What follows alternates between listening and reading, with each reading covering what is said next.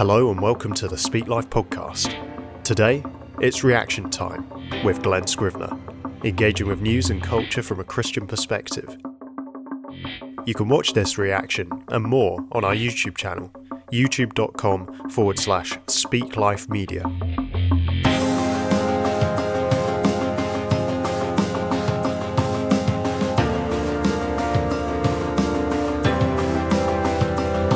Hi, I'm Glen from Speak Life. We look at all things with Jesus at the center.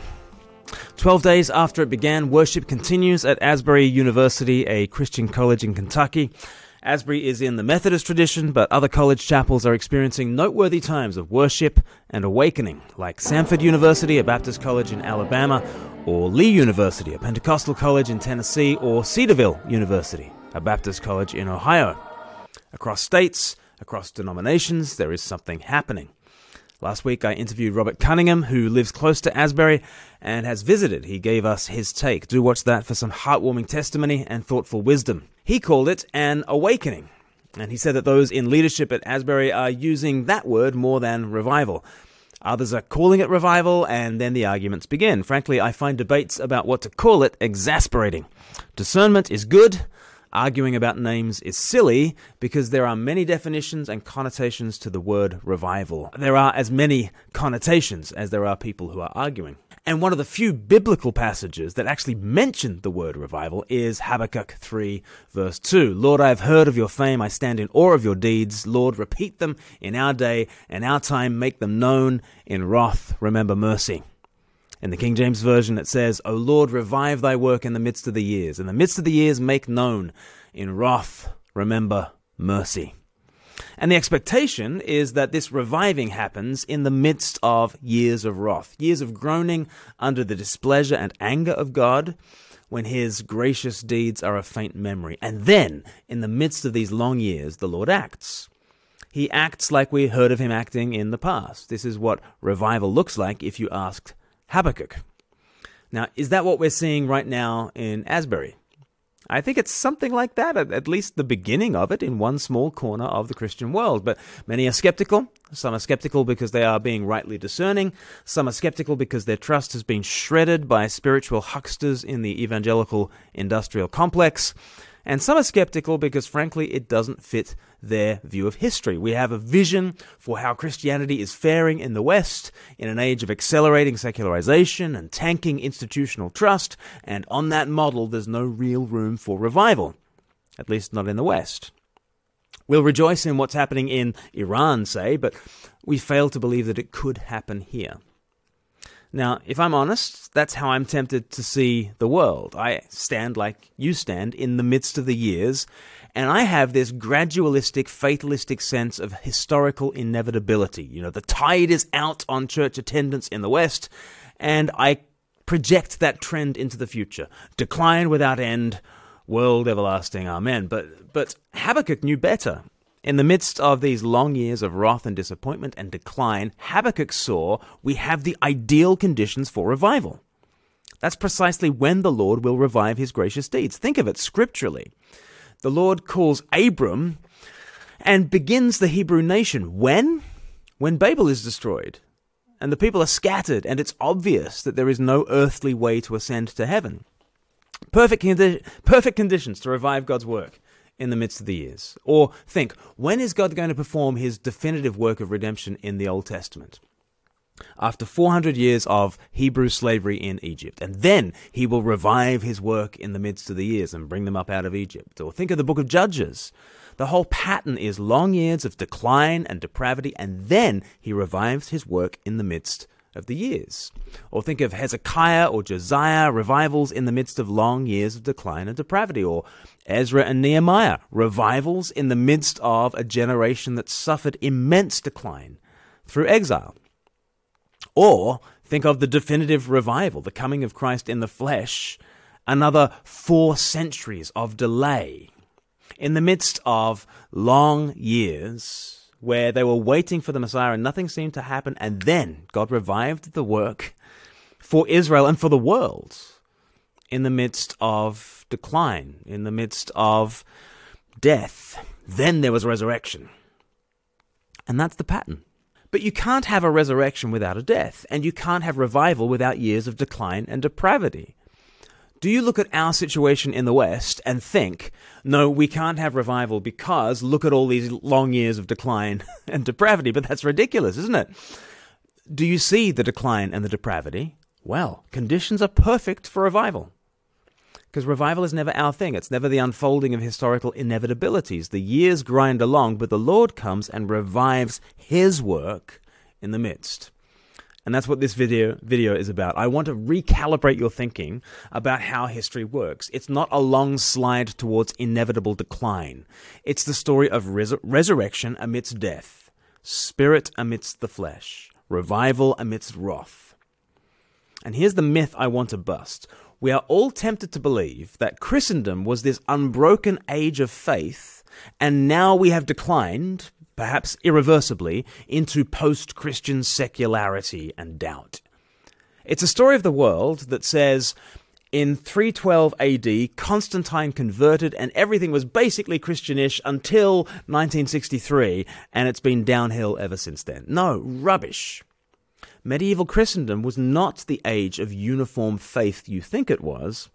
And the good old days, so full of revivals, were times of horrendous faith- faithlessness and worldliness.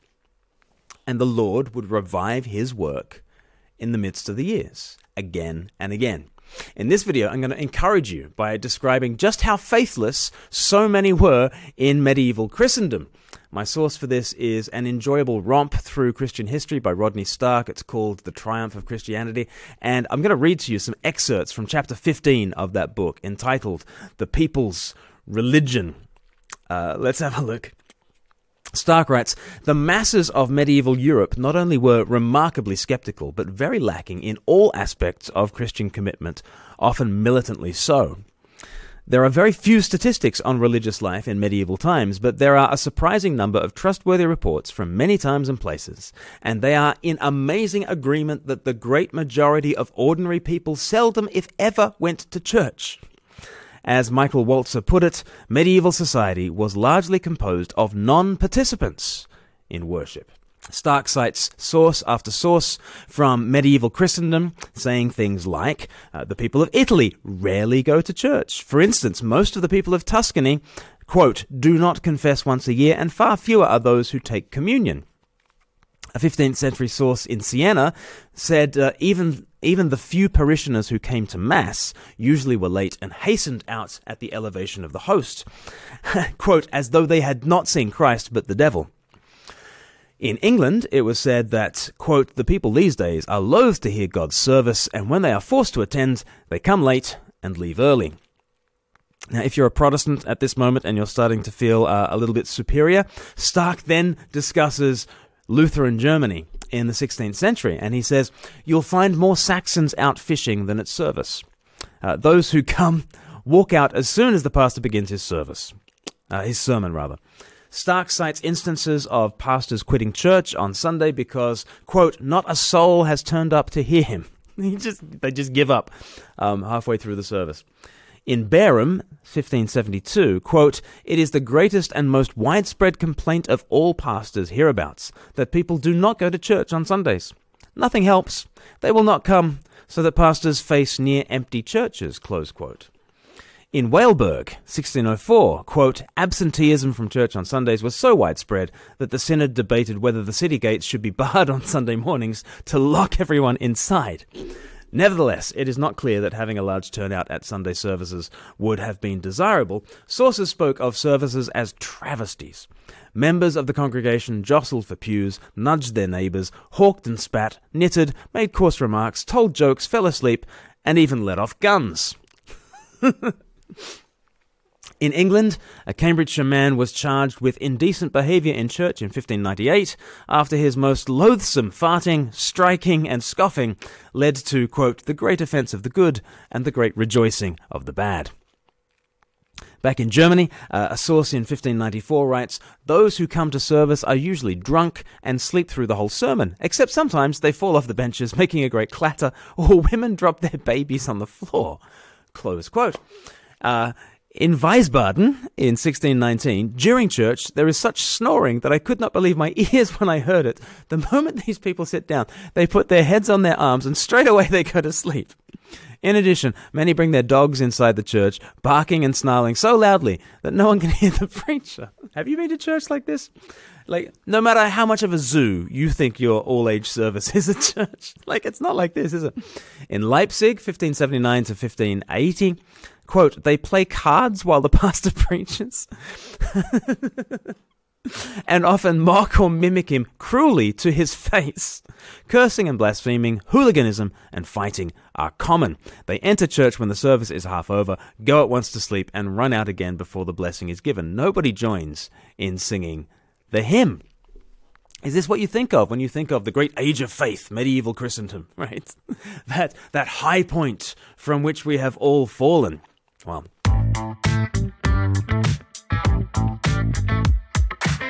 Hi, folks, it's Thomas Thorogood here, media producer at Speak Life. You might recognise my voice as the guy who does the filler bits on the podcast. It's part of my job to think of how we can include you more in the work of Speak Life and bring you behind the scenes, if you will. And so we have a very exciting thing called the Speak Life Discord server. It's an online platform where you can interact with other Speak Life supporters and the Speak Life team. We have bonus content, creative theological discussion, and lots of fun along the way. So if you want to join that, you can just go to speaklife.org.uk forward slash give and just sign up to receive our update emails, and you'll get invited to join the server there. Speak Life is supported entirely by the generosity of people like you, and we're so grateful for your support, be it through prayer or financial means. And if you're a regular giver, we'd love to give you access to the members zone of our Discord. In the members zone, you can see early drafts of our videos, you can give feedback and say what you'd like to see from Speak Life. Plus, there's even more bonus content. So, after setting up a regular donation, you can request membership access on speaklife.org.uk forward slash give. Okay, back to the podcast. Stark goes on. Um, not only was the medieval public lacking in Christian commitment, the same was true of the rank and file clergy. So William Tyndale reported in 1530 that hardly any of the priests and curates in England knew the Lord's Prayer. Eamon Duffy, a historian of Christianity, reported of the clergy concubinage was widespread. Concubines are kind of like mistresses, they're sort of halfway between a wife and a mistress a woman on the side, as it were, concubinage was widespread. Impecunious clergy with, with a house full of children presiding over a half coherent liturgy on Sundays were common all over Europe nor was dissolute living concentrated in the lower clergy. There were many notorious popes, including Alexander VI, who served 1492 to 1503, a member of the Borgia family, who flaunted his many mistresses, fathered nine illegitimate children by three women, and is widely believed to have poisoned a number of cardinals in order to seize their property. As for Rome itself, in 1490, more than 15% of its residents, uh, more than 15% of its resident adult females were registered prostitutes, and the Venetian ambassador described it as the sewer of the world.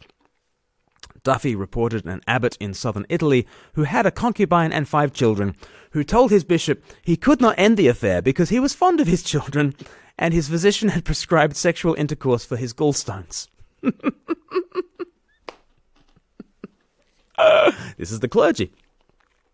Humbert of Romans reported that many clergy, quote, spent so much of their time in gaming, pleasure, and worse things that they scarcely come to church. That's the clergy don't go to church. So, in the absence of such spiritual leadership, what do the masses think? What do the masses believe about God and Jesus and faith? Stark quotes Gerald Strauss, who said they, quote, practiced their own brand of religion, which was a rich compound of ancient rituals, time bound customs, and a sort of unreconstructible folk Catholicism, and a large portion of magic to help them in their daily struggle for survival. That's what the hoi polloi believe. That's what, that's what the masses believe in medieval times. So Stark concludes this hilarious chapter. I found it so encouraging and refreshing to read how terrible church was in in the medieval period. Now, this this is not the entirety of what's going on in the medieval period, but what it does is it flips on its head our caricatures of the medieval period. We tend to think of it as not an age of reason, but an age of faith.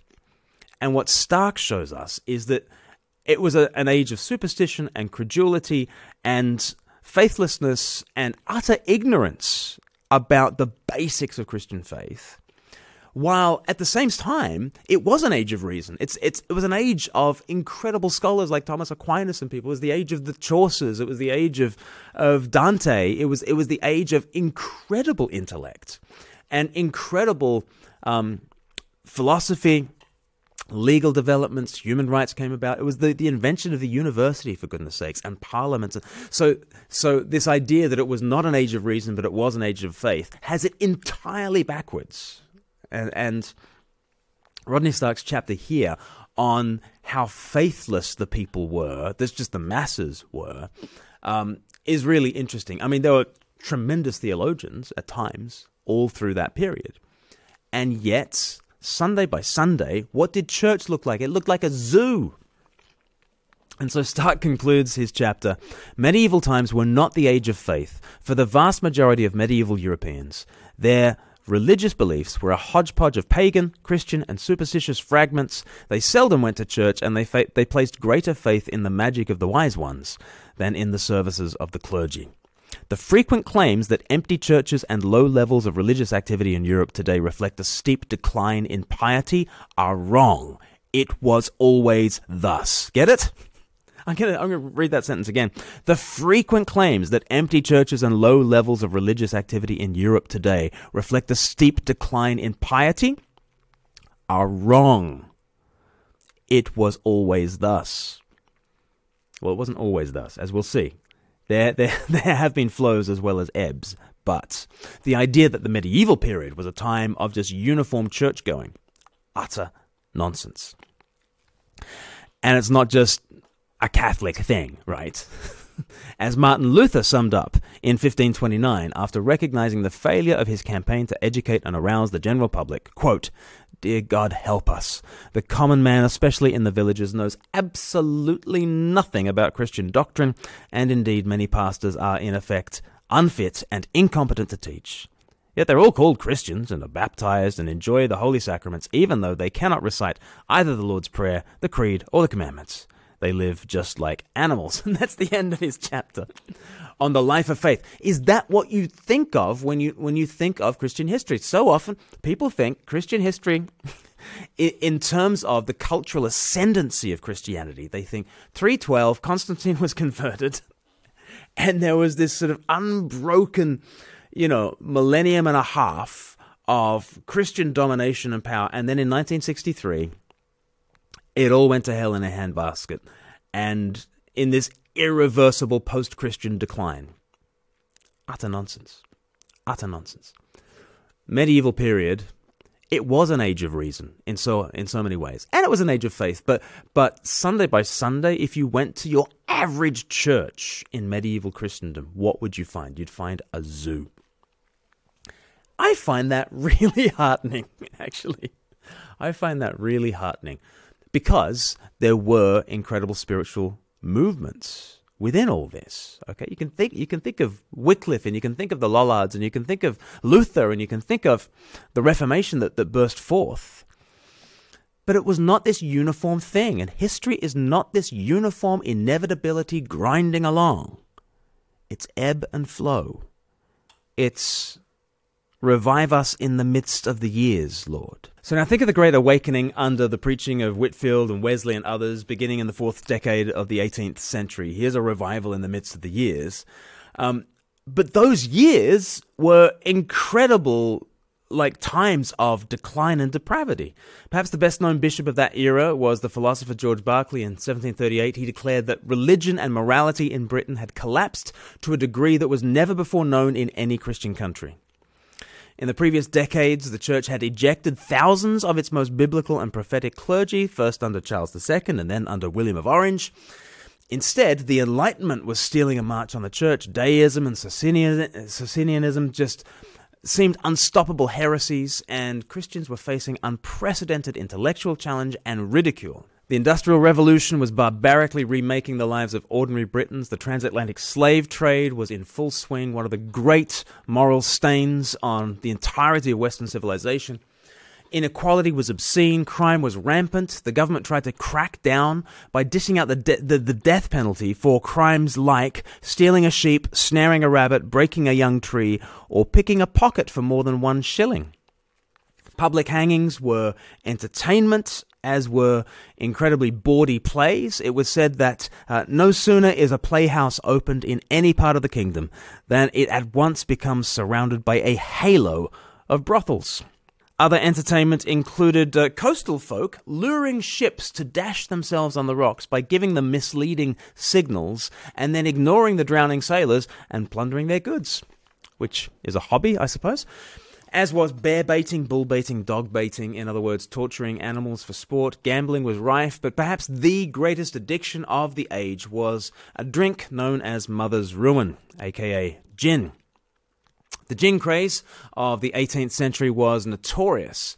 Uh, by 1740, London was producing 45 million litres of gin each year, which amounts to four double gins per day per person, man, woman, and child. Four double gins per day per person.